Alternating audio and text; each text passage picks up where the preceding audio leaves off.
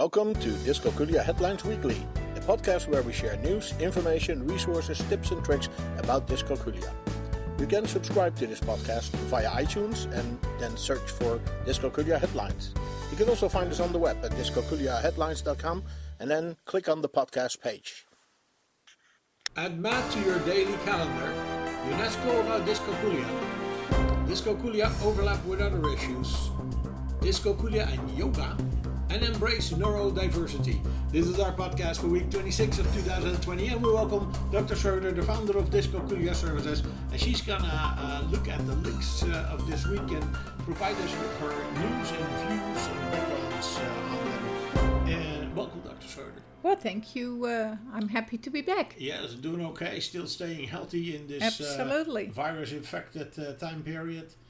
Um, so uh, we're looking at the uh, the first link here, and the first link says add math to your daily calendar. hmm How are we going to do that? Well, this is a, a nice initiative by uh, Zorbit Math, and uh, it's combined uh, in UK and in uh, French, Okay. in English. Um, so um, they have made a calendar with um, daily small ideas to bring math in the life of children, and it looks and feels a little bit like the Advent uh, calendar that we do uh, for the Christmas vacation. Right. But uh, this is a great idea f- to fight uh, against the summer slide also. So, uh, for instance, for July 8, uh, the question is um, when is 100 a small number and when is it a big number? So they make kids think about numbers. Okay. Or uh, what I also uh, really like is uh, they um, suggest to write a little story or to tell a story where the child, where you, are a hero. And math are your superpowers.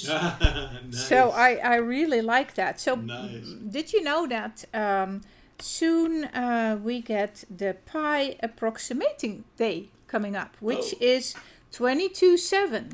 For years, the fraction 20, uh, 22 seventh was used instead of the pi number. Oh, okay. I did not So, know that. yep. Oh, wow. Well, interesting, interesting. That uh, math in our daily life uh, with a calendar, very good initiative. The uh, the next one uh, says UNESCO about dyscalculia. I did not know that UNESCO was involved in dyscalculia at all. No, no, no. That um, the UNESCO actually um, gave a grant Oh, to make this document. UNESCO money. Okay. Yes. Um, it is from the Science of Learning Fellowship, and it's so it's funded by UNESCO, International Bureau of Education (IBE), and the International Brain Research Organization (IBRO). Okay. So this combined effort, IBE, uh, UNESCO, IBRO, Science of Learning Fellowships, uh, aim to support uh, and translate key neuroscience research on learning and the brain uh, and make it available t- for educators, policymakers, and governments. That is the thing here. So, in uh, the highlights of the study, what they want to um, make known Okay. to their um, to their key people is in the 21st century lack of adequate numeracy skills can have profound negative consequences for educational success career prospects and overall quality in life that's their first statement then they say that developmental dyscalculia is a brain-based condition that leads to low numeracy skills in the context of otherwise normal intelligence and educational opportunities. Mhm. So, because it is uh, brain based, um, efforts towards developing effective ways to remediate developmental dyscalculia can benefit from neuroscience findings. Yes. Yes, that's clear. So, the branch of neuroscience devoted to shedding light on the development of brain processes supporting typical and also atypical learning shows that developmental dyscalculia uh, can be the result of dysfunctions in multiple brain systems for math knowledge. So it's not one location. Okay. And training programs designed to stimulate multiple aspects of math knowledge acquisition and the brain systems subserving it may therefore yield the best outcomes to effectively remediate math deficits in children with developmental dyscalculia. All right. Well, they did their best with that. uh, Absolutely, grant. and they um, they can word it uh, very beautifully Yeah. and very concisely. So it is really wonderful to see how much interest this generates in dyscalculia. It's a great uh, boost for the awareness. Great awareness project, absolutely. Now then, our uh, next link has a uh, very nice, colorful graphic, and uh, and it says uh, dyscalculia overlap with other issues. What can we learn here? It's a super overview about how all neu- neurodiverse conditions uh, coincide with each other. And the posting has a graphic and it's wonderful. It gives you a lot of information. The main point of awareness here is that people need to know that most neurodiverse conditions are not the only thing that someone will have trouble with.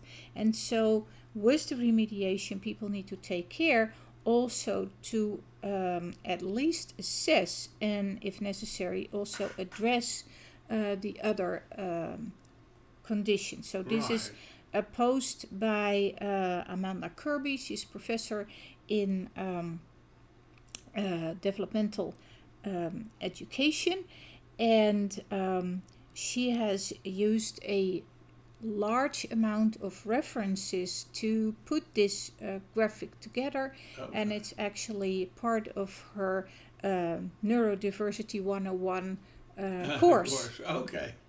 That's good knowledge to have. That's good knowledge to have. Now, our next uh, link is surprising for me. It says dyscalculia and yoga. Yeah. I had never heard that lying on a yoga mat would do anything for my dyscalculia, but Neither did I, to uh, be honest. it is totally new for me, but uh, apparently in uh, Kundalini uh, yogic philosophy, dyslexia, so maybe perhaps also dyscalculia, but it's not mentioned, are uh, according to this uh, philosophy does not convey information correctly to another part. The remedy is practice a specific Kundalini Yoga Kriya every day. Now, I have no experience with it, but the person who wrote the posting in the blog is adamant that it helped to get over the trouble um, he had with um, reading numbers when he was uh, pumping gas. He forgot, and then Oh, not good. to return to his pump, no gas came out, so he had to uh, get his car to another Oh, funny. Yeah and he did that actually for uh, 103 days and then um, The could- yoga. the yoga um, And then his problem was fixed. and then he could um, read the numbers normally again so It is amazing. It's currently beyond me but we just wanted to include yes, this uh, story Hey, we're open for uh, and everything uh, that can help.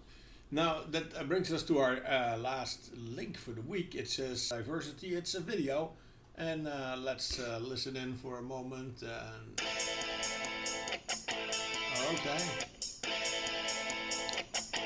it's a very nice and active uh, music.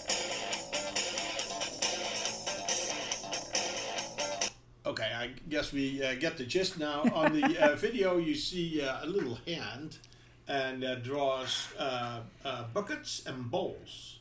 Yes, yes, it's it's nicely done. Um, they explain the various neurodiverse conditions and how people react to balls in a jar and how they can have different colors and how they describe them. So that is different. Uh, the video is a nice tool to explain it to people. It's uh, short and lively, gives a lot of information, and well, anything that can uh, raise awareness is uh, is fine. Absolutely good. Absolutely good. Well, um, so those were our links for this week. Interesting uh, bunch of links, especially the one from uh, UNESCO. thank you very much for coming in uh, this week, Dr. Schroeder. Dr. Schroeder, the founder of Dyscalculia Services, and um, she's on her quest to find more people who would like to become dyscalculia tutors. There are not enough dyscalculia tutors in the country. So please, if you're a teacher or another interested person comfortable with math, consider to become and educate yourself to become a dyscalculia tutor. And you can do that uh, at her online training, which is available at dyscalculiatutor.org. Dyscalculia Headlines Weekly is a production from dyscalculiaheadlines.com. You can find us on the web at dyscalculiaheadlines.com and we are on Twitter at dyscalculiahead. You can also find us on Facebook, we have a board on Pinterest and on Flipboard. Search for Dyscalculia Headlines or follow the links on our webpage. You can send your questions, comments, and contributions to communications at dyscalculiaheadlines.com, and we may even discuss it in one of our upcoming podcasts. We hope this was useful for you, and until next week, you can count on us.